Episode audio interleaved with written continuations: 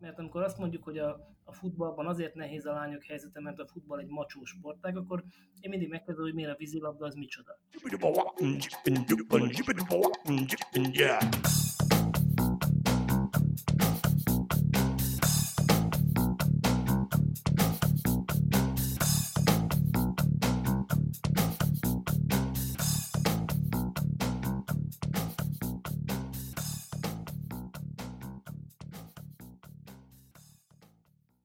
Sziasztok, ez itt az Ittszer 24.hu focis podcastja, én Kele János vagyok, és ezúttal is itt van velem az éteren keresztül Kálnoki Kis Attila.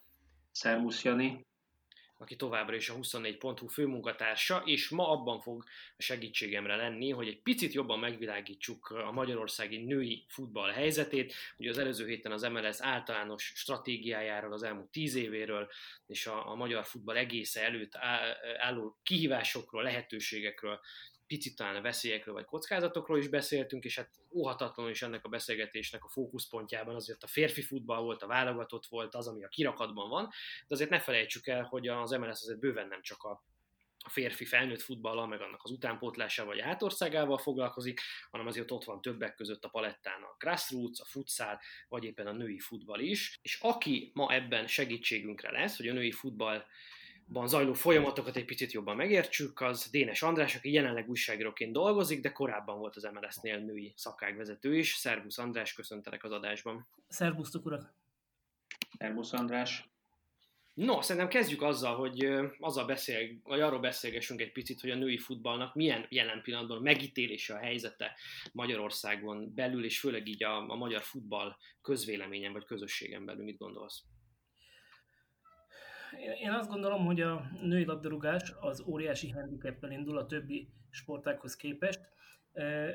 Azt a példát szoktam gyakran emlegetni, hogy amikor nézzük párás szemmel az olimpiai közvetítéseket, és a női 100 méteres síkfutás döntőjét valamelyik jamaikai vagy amerikai lány megnyeri, soha nem fog szoktuk föltenni azt a kérdést, hogy ő a férfi mezőnyben hanyadik lenne. Ugyanez igaz mondjuk a női vízilabdára is, és nem tesszük fel azt a kérdést, hogy Görbic Anita, aki egyébként futbolistának is kiváló lett volna, de mondjuk kézilabdázóként eh, milyen szintű fiúcsapatban tudna játszani. Eh, a lányok meg vannak azzal súlyosbítva, hogy őket mindig összehasonlítják a fiúkkal, és mindig oda méregetik, holott én azt gondolom, hogy eh, ezt a kettőt nem, nem szabad egybe mosni, és nem szabad az egyenlőség előtt tenni közéjük.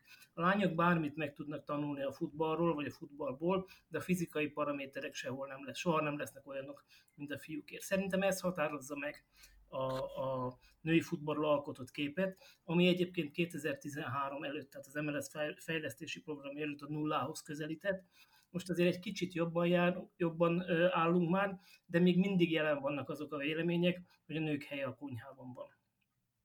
Nagyon érdekes, amit, amit mondasz, hiszen ugye volt, a, ha, ha már a tenisszel például összehasonlítjuk, hogy egy, egy női teniszedzőt sosem akarnak, akkor volt egy olyan időszak, amikor emlékeim szerint ugye olyan atomtenisz volt a férfiaknál, a szerva röpte korszak, amikor én magam, mint tenisz szerelmese, szeretője, nézője, azt mondtam, hogy inkább nézek egy, egy jó női meccset, mert ott történik valami, ott vannak labdamenetek, miközben ugye a férfiak szerva, bum, röpte viszontlátásra két-három ütésből lenintéztek ugye egy-egy, egy-egy pontot.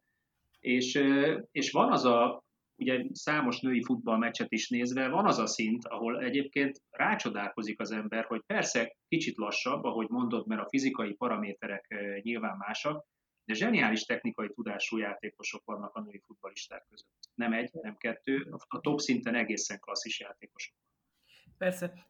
Egyébként hagyd mondjak még egy érdekességet ebből ezzel kapcsolatban. Ugye akár a kézilabdát, akár a kosárlabdát nézed, a futballtól eltérően minden sport, és a vízilabda bőven ideillik, futballtól eltérően mindegyik sportágban valamilyen módon változtatták a nők számára, fogyaszthatóbbá tették a szabályokat. Akár a labda méretét, akár a gyűrű magasság, bármit, amit, amit el lehet képzelni. Futballban nincsen ilyen, és amikor ma azt mondjuk, hogy egy férfi csapat kapusa ma már mondjuk a 70-es évekkel, 80-as évekkel szemben szinte elképzelhetetlen, hogy egy top szintű férfi kapus 190 centi alatt legyen. Hát nálunk 170 centis lányoknak kell ugyanazt a kaput, ugyanazt a feladatot megoldani.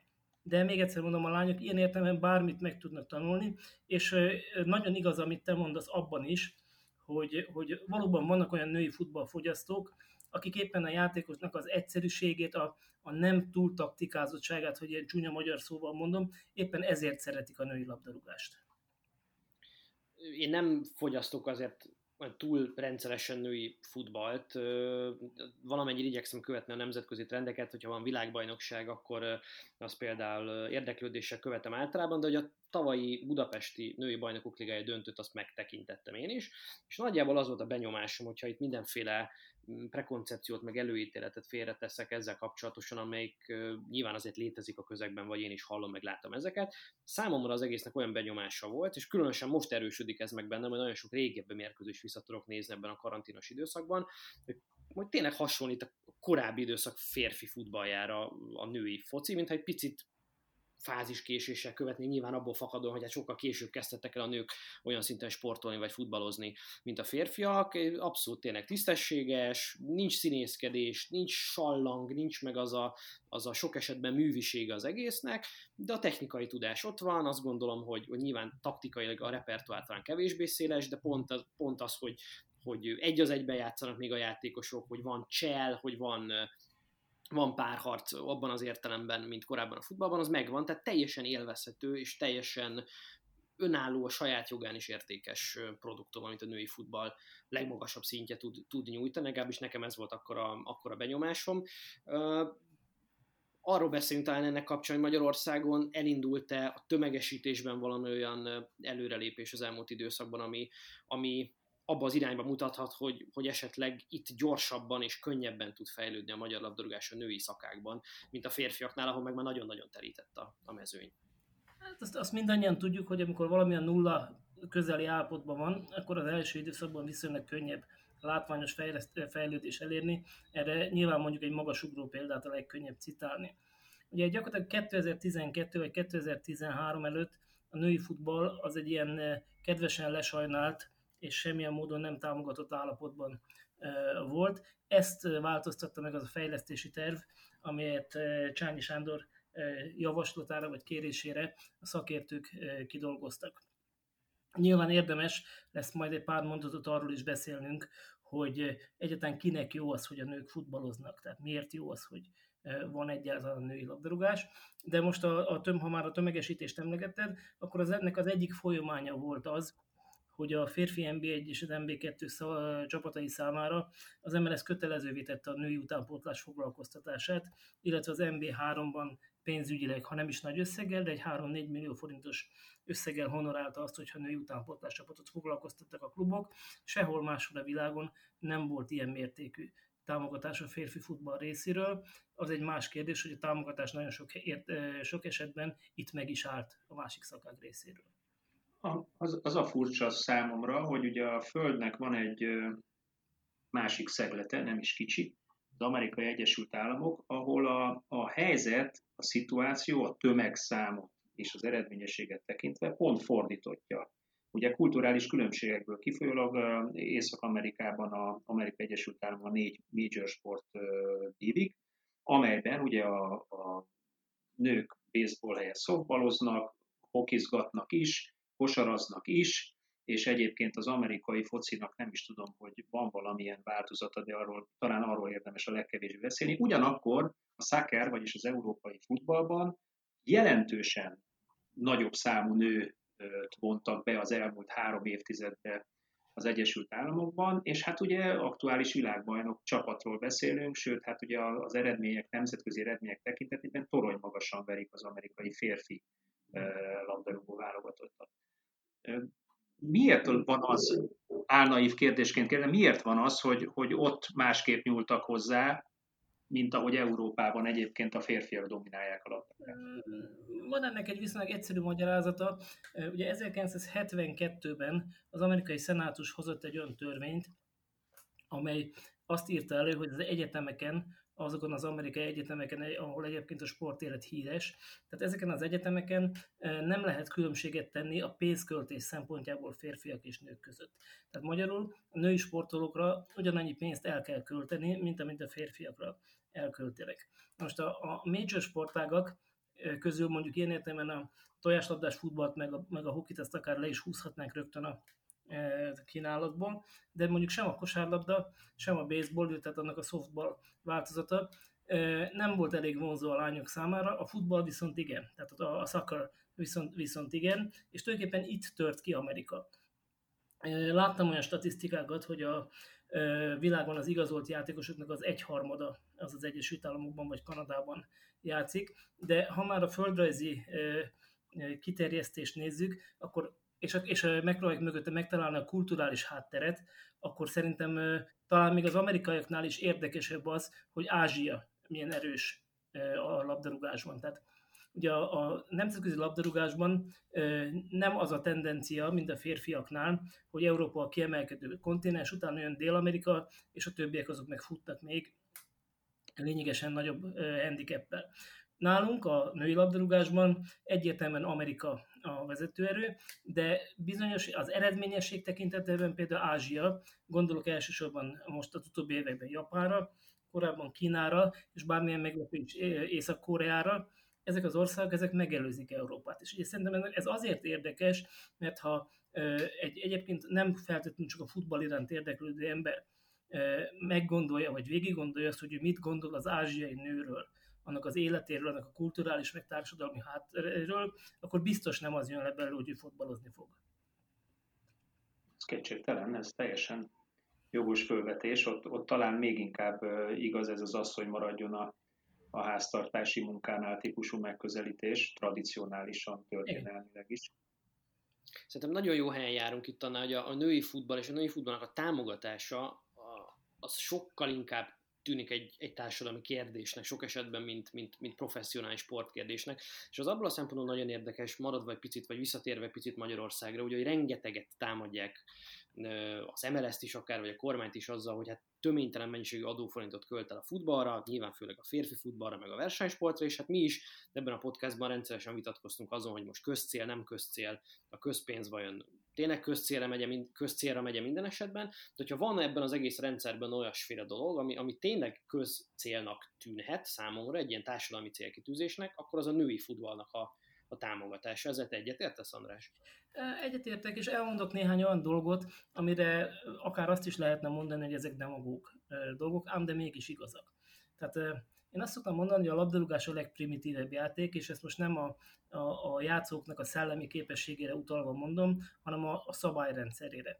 Tehát ha a lányokra ez nem is feltétlenül igaz, de ha mi így most hárman találunk magunk mellé egy negyedik urat, aki hajlandó lenne velünk focizni, ledobjuk a trikonkat, és esetleg egy üres sörös doboz is van a közelbe, akkor mi tulajdonképpen tudunk futballozni. Ezt egyetlen egy más sportág sem tudja megcsinálni, és ebből következően talán a labdarúgás az a sportág, amelyet a gyerekek a legkorábban el tudnak kezdeni, és amely a leginkább tudja azokat a konnotációkat közvetíteni, amelyek a csapatban végzett sportolásnak az élményét adják.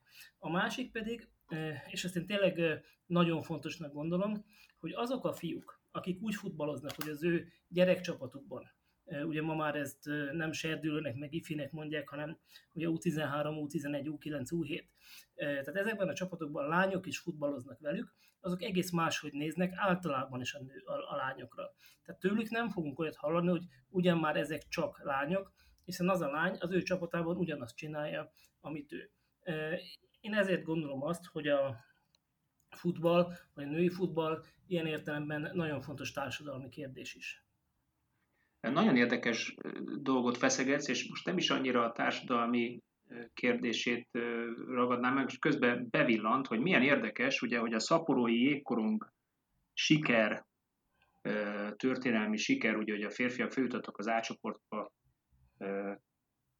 hozományaként, vagy egyfajta hát ilyen, ilyen második vonalas hasznaként, nagyon furcsa módon azoknak a játékosoknak a testvérei, akik akkor ugye ott, ott játszottak, vagy annak a sikernek a kapcsán elkezdő, hokizba vágó, hokizni kezdő lányok közül most ugye eljutott odáig egy csapat, hogy átcsoportos lett.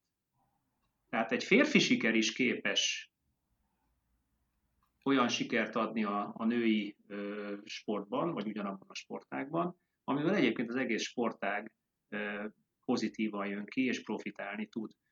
És ilyen, ezt azért vetettem föl, mert hát ugye egyrészt a, a magyar férfi futballnak a kvázi sikertelensége, sikeressége, ugye ezzel mindig vitatkozunk, nehéz sikerességet fölmutatni az utóbbi 30 évben, de ugye az a fajta átpolitizáltsága, ami, ami főleg az utóbbi két évtizedben van, valamilyen gátat szab számomra annak, hogy egyébként egy tök normális cél, társadalmi cél akár, hogy még több nő sportoljon egy olyan sportágban, amik a legtöbb embert foglalkoztatja Magyarországon, mind fizikailag, mind érzelmileg, jobban ki tudjon teljesedni. Mi kellene ahhoz, hogy ez, ez megvalósuljon? Hát a rövid, a rövid válaszom az az, hogy meg kellene változni a társadalmi közgondolkodásnak, de azért egy kicsit hosszabban mondok. Egyébként a társadalmi közgondolkodást alatt értem azt is, és ez nyilván változik. Tehát most nyilván az Attilától megkérdezhetném azt, hogy mondjuk ha 80-as évek elején valaki azzal állt volna elő, hogy itt lányok öttusáznak, meg hogy a lányok is fognak öttusáznak, hogy nyilván először furcsán néztünk volna. Rájuk aztán a Vörös Zsuzsáik korosztálytól ez már természetessé vált. És Igen, a... körülbelül akkor kezdődött a 80-as évek elején a női öttusra való. Tehát magyarul, és ugye a vízilabda is jó példa erre, mert amikor azt mondjuk, hogy a, a futballban azért nehéz a lányok helyzete, mert a futball egy macsó sportág, akkor én mindig megkérdezem, hogy miért a vízilabda az micsoda. Tehát én azt gondolom, hogy, hogy ezt két, két szempontból érdemes a női labdarúgást figyelni, most a sportszakmai része mellett. Az egyik, ez a bizonyos társadalmi háttér, erről talán érdemes lesz majd még egy kicsit bővebben is beszélni, a másik pedig a gazdasági jelentősége. Ugye amikor elkezdtük írni ezt a bizonyos 77 pontos fejlesztési programot a Magyar Labdarúgó Szövetség számára, akkor azt fogalmaztam meg azt a gondolatot, hogy a női futball fejlesztése elsősorban a férfi labdarúgás érdeke. Azért, eh, mert eh, a nők, női fogyasztók bevonásával, akár ha a reklámpiacot eh, nézzük egy piaci alapú futballban, akár azt, hogy a családokban a költésekről kik hozzák a döntéseket, vagy ki hozza a döntéseket, ezek mind ar- arra felé mutatnak, hogy igen, a férfi futball jól jár azzal, hogyha a nők szeretik a futballt. Ugye ez nálunk szerintem ez a szegmens ez kimaradt, szerintem a férfi futballunk talán a társadalmi ellenállás okán is, de ezt nem vette ezt az akadályt, miközben azt látjuk, ugye János az előbb mondta, hogy azért a nemzetközi mezőnyt követi, hogy mondjuk az európai top bajnokságokban mondjuk így, hogy azokban az országokban, amelyeket a férfi futballban európai top bajnokságnak szoktunk tekinteni, a, kiemel, a legkiemelkedőbb csapatok. Angliában, most női futballról beszélek, Angliában az Arsenal, a Manchester City, a Chelsea, Spanyolországban a Barcelona és az Atletico Madrid, Olaszországban a Juventus és a, az AC Milan, Franciaországban az Olympique Lyon és a Paris Saint-Germain, Németországban a Bayern München és a Wolfsburg, Belgiumban az Anderlecht a bajnok, Hollandiában a PSV Eindhoven és az Ajax, tehát mind-mind olyan, ország, olyan csapatok, amelyek erős férfi futballbázissal és háttérrel rendelkeznek. Én azt mondom, hogy ezért nem mindenki hülye, hogy kidobja a pénzt az ablakon, és értelmetlen dolgokra költse. Nagyon érdekes, amit erről mondasz, hogy a, a női fogyasztói bázis megteremtése is milyen érdekes vagy milyen fontos lenne a férfi futball szempontjából is. Azon gondolkodtam, hogy, hogy az olyan igazolható, vagy olvastál erről valamit, hogy a nők szívesebben néznek-e esetleg női futballmérkőzéseket, tehát őket rá lehet szoktatni a női futballon keresztül a férfi futballra, vagy, vagy ez ilyen elkülönül, amit én bevallom nem gondolnék annyira logikusnak, hogy a nők szívesebben néznek női futballt, mint férfi futballt. Valahol azt gondolom, hogy azok a nők néznek szívesen női futballt is, akik adott esetben férfit is néztek még, de, de mondom erről, én nem olvastam semmit, te tudsz erről bármit. Vagy szívesebben engedik el meccsre a férjüket. Így van. Tehát most, amit az Attila mond, arra megint mondok egy példát. Ugye gondoljunk el egy olyan családmodellt, ahol, egy, ahol a, a gyerekek neme is vegyes. Tehát van egy kisfiú, meg van egy kislány. Ugye ameddig a, a lányokat tiltjuk a futballtól, addig az az általános vasárnapi modell, hogy a, a papa az párás szemmel megy a kisfiának a futballmeccsére, anyuka főzi az ebédet, a kislány meg otthon ül a sarokba, azt jó esetben babázik. Abban az esetben, ha a lány is futballozik, akkor ez az egész ez egy családi programmá e, tud válni, és szerintem ez a, és, és a, a, a családi háttere a futballnak sokkal erősebb tud lenni. Én erre gondolok elsősorban, e, mint háttér, de főleg a gazdasági háttér is. Most a, a nőknek vagy a lányoknak a futball nézési szokásait, én azt gondolom ezért a nőkre általában az igaz, hogy azért kevesebb mérkőzést néznek. De még azt is megkockáztatom, hogy a nők, nők többsége az olyan mérkőzést néz, ami valamiért fontos neki. Tehát ott, ahol a szurkolói attitűd is valamilyen módon megjelenik, tehát nem feltétlenül a, a játékrendszerek különbözőségét akarja figyelemmel követni, de szerintem ilyen szempontból nincsen különbség azt, hogy most férfi meccset vagy női meccset néz, inkább a kötődés vagy a színvonal lehet az érdekes. De mondok még egy adatot, talán ami érdekes lehet a magyar női futballra, Ugye az utóbbi években a, a, az mls nagyon jó az együttműködés az M4 sportcsatornával, sőt az M4 sportcsatorna megvásárolta a női e, NB1, a korábban Jetson ligának, most már Simple, League, Simple női ligának hívott női NB1 közvetítési jogát, és ezeknek a női bajnoki mérkőzéseknek nagyon magas a nézettsége. Tehát van olyan adatunk, hogy a csapat, női csapatsportágok közül a női futball bajnoki mérkőzéseinek a nézettsége a legnagyobb, vagy a legmagasabb. Ugye ezt azért kell hangoztatni, hogy a, vagy kiemelni, hogy a bajnoki mérkőzések közül, mert nyilván mondjuk az Audi Etónak a BL meccsét azt azért többen nézik természetesen, de egy sima ö, kosárlabda vagy kézilabda bajnoki mérkőzést, vagy egy vízilabda bajnoki mérkőzést megelőz már a női futball, tehát eseményé tud válni a televízió. Ez egészen megdöbbentő egyébként, amit, amit mondasz, nekem nem volt meg ez az adat, de most ez azért úgy melbevágott. Hát biztos, hogy ebben szerepet, tehát bármennyi is furcsa, ebben talán szerepet játszanak a csapatnevek is. Tehát aki, aki egy férfi futballfogyasztó, vagy egy futballfogyasztó, az azért egy Fradi MTK-t, ezt meg, leül megnézni, mert hiszen ők is mégiscsak a mi csapatunk. Ugye a, a, a nagy nyugat-európai kluboknál Például a Chelsea-nek erre rengeteg jó példája van. A brandhez hozzátartozik mindenfajta csapat, még a hátrányos helyzetekben, akár szellemi fogyatékosokból is. Nyilván nem akarom a nőket velük párhuzamba állítani, csak mondom, hogy annak is van egy szurkolói rétege, mert ők is Chelsea. Szerintem a brandépítés szempontjából ezért nagyon fontos lépés volt az, hogy mi a, a női futballt igyekeztünk a nagy klubok felé terelni.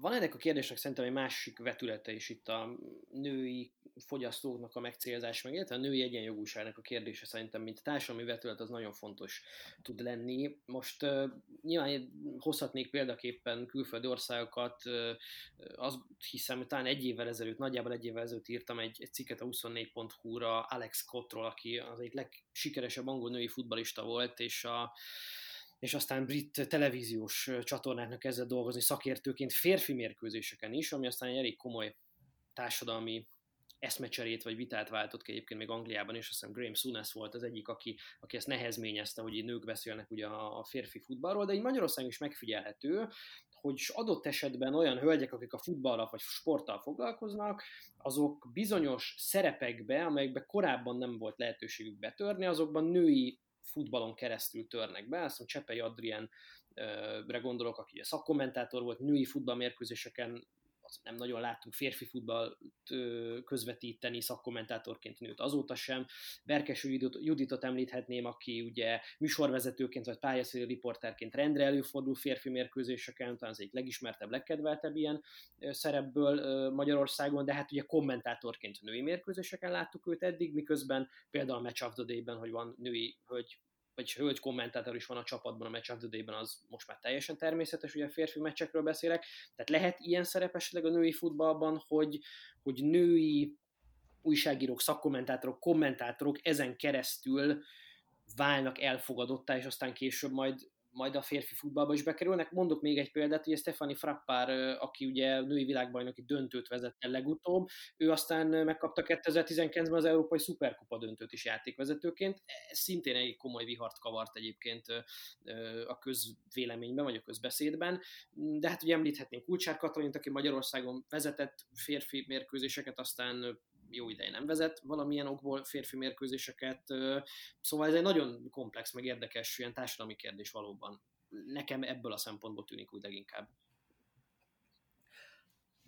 Azt gondolom, hogy, hogy a mi szakmánk, ha most csak a, a sportúságíró szakmát gondolod, az egyáltalán nem kedvez a nőknek jobban, mint amennyire a futball maga kedvez. Tehát ez egy, mondhatnánk, hogy ilyen a rock and roll, de, de azt gondolom, hogy azért mind a hárman jól ismerjük a hazai újságírói mezőnyt, és valószínűleg talán még az is lehet, hogy egy kezünkön meg tudnánk számolni azoknak a női sportújságíróknak a, a számát, akik rendszeresen publikálnak, és valóban a Judit, a Berkes Judit ebben egy üdítő kivétel, ráadásul abban is üdítő kivétel, hogy szerintem nagyon gyorsan ment előre a televízióban, és hát a televíziónak megvan az a, az, az előnye, mondjuk ezt mindannyian többek, többé-kevésbé írott sajtós újságíróként, hogy azért a, a, a televízió képernyő az mindig fölemel, és mindig segítséget ad az ismertséghez.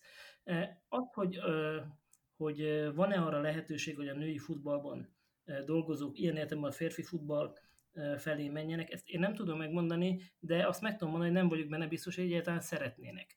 Tehát én nem vagyok benne biztos, hogy, hogy nekik ez az igényük. Hogy van egyébként mi a női mérkőzéseken törekszünk arra, hogy női szakkommentátorok legyenek. Ugye nyilván Marko Edina kivételes személyisége a, nem csak a magyar, magyar női futballnak, hanem a magyar futballnak is, ugye prolicenszes edző is ráadásul, de rajta kívül is voltak női kommentátoraink, vagy a női szakkommentátoraink, akiket nagyon szívesen fogadtak a nézők, már csak azért is, mert ők egy csomó olyan dolgot tudtak belső emberként, ami érdekes volt a fogyasztó számára. De ha most visszagondol, visszautalok egy kicsit arra, amit mondtál a Graham Souness nyilatkozatára, tehát az marha jó, hogy, hogy a, a Souness azt mondja, hogy nehogy már egy nő itt elkezdjen a futballról beszélni, de úgy igazából nem tudnám megmondani. Tehát, tehát tényleg egyszer tegyük már föl magunknak, mi férfiak azt a kérdést, hogy egyébként a, különösen ha a játék elméletét nézed, miért is ne tudná egy nő ezt megtanulni?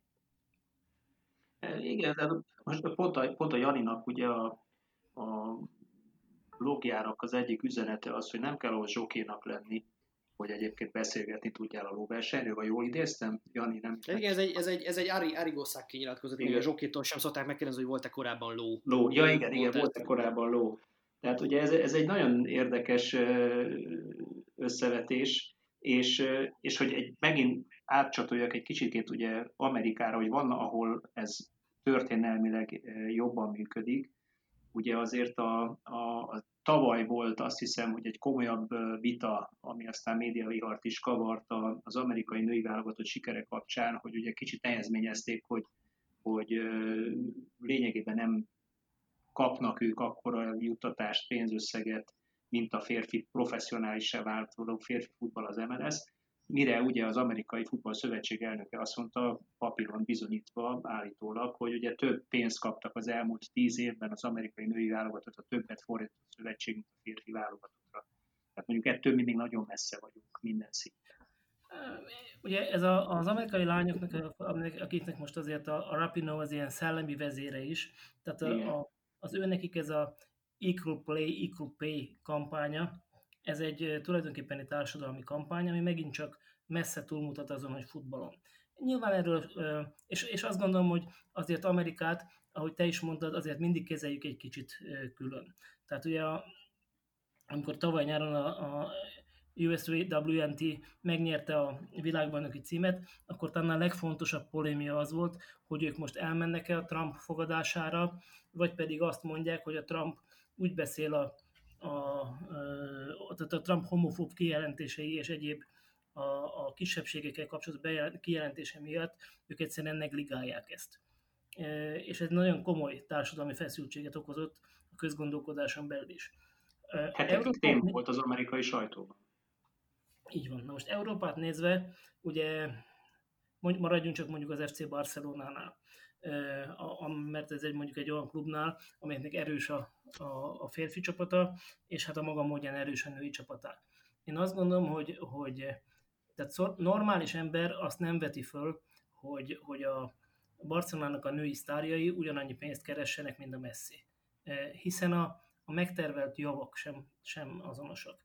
Ugyanakkor én azt gondolom, hogy azt viszont már reális felvetni, hogy mondjuk egy válogatott csapat esetében amelynek a, amikor a válogatott csapatnak nem a fizetéséről, hanem csak a prémiumáról beszélünk, amikor a válogatott csapatot a szövetség valamilyen módon elismeri, hogy ott azért már az egyenlőséget föl lehet sok szempontból vetni, de, de most megint arra kanyarodom egy kicsit, vagy arra utalok egy kicsit, hogy tehát az, hogy a férfiak és a nők nem azonos léptékű pénzt keresnek, én nem gondolom, hogy ez csak futball probléma lenne. Tehát amikor én néha ilyen grassroots képzéseken tartottam a női futballról előadást, általában megkérdeztem az elején, hogy a teremben ülők szerint van-e ma Magyarországon egyenjogúság a férfiak és a nők között. És mindenki lelkesen integetett, mintha jönnének a szúnyogok, hogy igen, igen, igen, majd megkérdeztem, hogy a szemetet azt mikor vitte el legutóbb. És aztán kiderült, hogy hát viszonylag régen.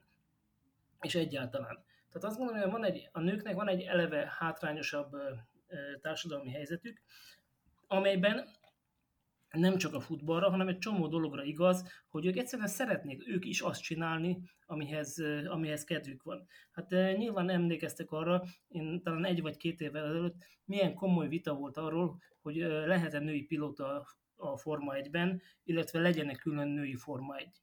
Holott igazából ott sem volt másról szó, mint hogy azt mondták, hogy nők, hát most ők miért ne autóversenyezhessenek.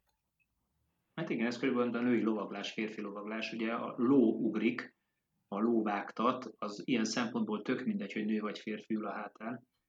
Ki az ügyesebb, ugye az a kérdés. Tehát vannak olyan sportágak, ahol teljes mértékben kiegyenlítődik az a fajta a beszélgetésünk elején említett fizikai vagy dinamikai előny, ami a férfiaknak ugye genetikailag sajátjuk. És egyébként... Sak, sak talán sak, példa. Sak is, igen, szintén ugye pont egy magyar polgár, család polgár Judit ugye próbált bizonyítani sikeresen, hogy ugye képes azért a nő is olyan teljesítményre, mint a férfiak. Hallgatva itt a beszélgetést, és, és tényleg nagyon egyetértve bizonyos, vagy majdnem mindegyik megszólalással, azon gondolkodtam közben, hogy, hogy nyilván van egy olyan veszély is ugyanakkor, hogy, hogy nehogy a női futballt egyfajta ilyen, hát nem tudom, hogy lehet ezt jól kifejezni, de egyfajta ilyen körülkerített, ilyen barikáddal körülvett térnek szánjuk, ahol a, ahol a nők is kicsit belekóstolnak ebbe a futballba. Ugye picit, picit ez a, a médiában viseltetett szerep is erre utal, hogy azért a nőket gyakran látunk sportközvetítésekben, műsorvezetőként, pályaszeli riporterként Olaszországban gyakorlatilag tökére fejlesztették ezeket a late night futball showokat, amelyeket mindig nagyon dekoratív hölgyek vezetnek, klub tévében általában, klub tévékben például általában szintén nagyon dekoratív hölgyek azok, akik a játékosoknak a kérdéseket felteszik, és az embernek óhatatlan olyan érzése támad ilyenkor mindig, hogy hát ők egyfajta biodíszletként futball, ö, funkcionálnak ilyenkor, nyilván tisztelt a kivételnek, ö, és ugye viszont nagyon sok... Feleségül. Igen, igen, pontosan, de most nem akartam erre így, így kitérni, azt hiszem például Casillasnak is talán, talán a feleség a Real Madrid tévénél dolgozott, de hogy, hogy sok esetben ezt a kompromisszumot nagyon sok hölgynek muszáj volt megkötnie, hogyha ebben az iparágban szeretett volna érvényesülni, hát itt a hölgyeknek ezt a szerepet osztották, és akkor kellett lenül is, vagy, vagy nem teljesen jó komfort érzette, de mégiscsak elvállalták ezt a szerepet.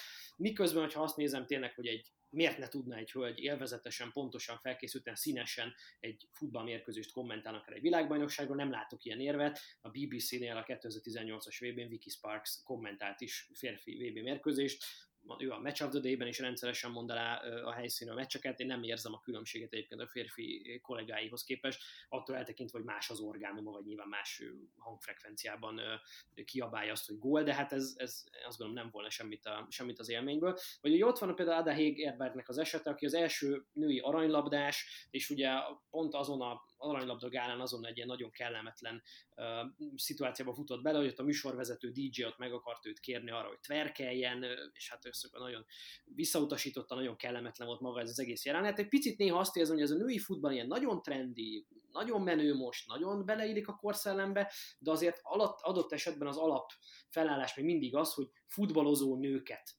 látunk, és úgy kezeli őket a közeg egy része, hogy ők futballozó nők, tehát elsősorban nők, akik most éppen futballoznak és hogy nagyon ettől kellene eljutni odáig, hogy hát ők futbalisták. Hát azért, egyébként azért, nők. Azért mondok egy, egy adatot, ugye itt, itt süvegeljük a száz fölötti, nagy nehezen száz fölötti válogatottságot elérő férfi labdarúgóinkat, és akkor azon vitatkozunk, hogy Bozsik király vagy Zsuzsák esetleg ki volt a jobb annak idején, miközben azért nekünk van egy vágó fannink, akit, hogyha ők nagyon messziről néznek, vágó fanni 122-szeres válogatott, és hova tovább 208 meccsen 236 volt lőtt, tehát plusz, pluszba van a meccs per gól átlaga, amit Függetlenül attól, hogy nők, férfiak, ifjúságiak, serdülők, vagy felnőtt fotball, vagy öreg fiúkról beszélünk, azért pluszos gólátlagot termelni bárhol, bármilyen bajnokságban, bármilyen szinten, azért az egy komoly dolog. Vannak, vannak hőseink, vannak olyan hőseink, akik nemzetközi szinten is megállják a helyüket. Szerintem érdemes lenne őket egy kicsit piedesztára említeni, sőt, én azt is megfogalmazom, vagy megfogalmaztam már régebben is magamban, hogy azért a magyar labdarúgásnak egy komoly kitörési lehetősége lenne a női futball intenzívebb fejlesztése. Egyrészt kevesebb pénzbe kerül, másrészt ugye a könnyebb ellenállás miatt, hiszen nem olyan széles a nemzetközi élmezőny, hamarabb lehet sikert felmutatni, és azért, hogyha maradunk a vízilabda példánál, amit András mondtál, azért az utóbbi években milyen jól jött, amikor a női vízilabda hozta az érmet, mert a férfiaknak nem sikerült, és ugye azt lehetett mondani, hogy a magyar vízilabda lásd, most is érmet hozott. És akkor már nagyon gyorsan nem férfi vízilabdáról és női vízilabdáról beszélgettünk, hanem arról, hogy a magyar vízilabda idén is érmeket hozott, most is érmet hozott. És kicsit egyben mosódik a női-férfi vonal. Igen, na most amit, amit tehát a válogatottság kapcsán mondasz, ugye arra én azt a példát szoktam mondani, hogy van nekünk egy magyar futbalistánk, aki kétszer megnyerte a bajnokok ligáját, ezen kívül másik két alkalommal döntőt játszott, ezen kívül a német bajnokságot, ami azért mégiscsak minden, mindenkor Európa egyik top bajnoksága, már az ötödik bajnoki címét fogja most szerezni, meg még négyszeres kupagyőztes is. Tehát én azt gondolom, hogy ha mondjuk ezt a ezt a nacionálét, ami Jakab Fizsanetnek van, ezt behelyettesítjük a férfi futballba.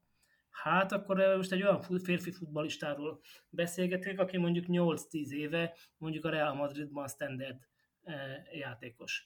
Tehát az, én azzal tökéletesen egyetértek, hogy, hogy nem becsüljük meg a saját értékeinket, vagy nem,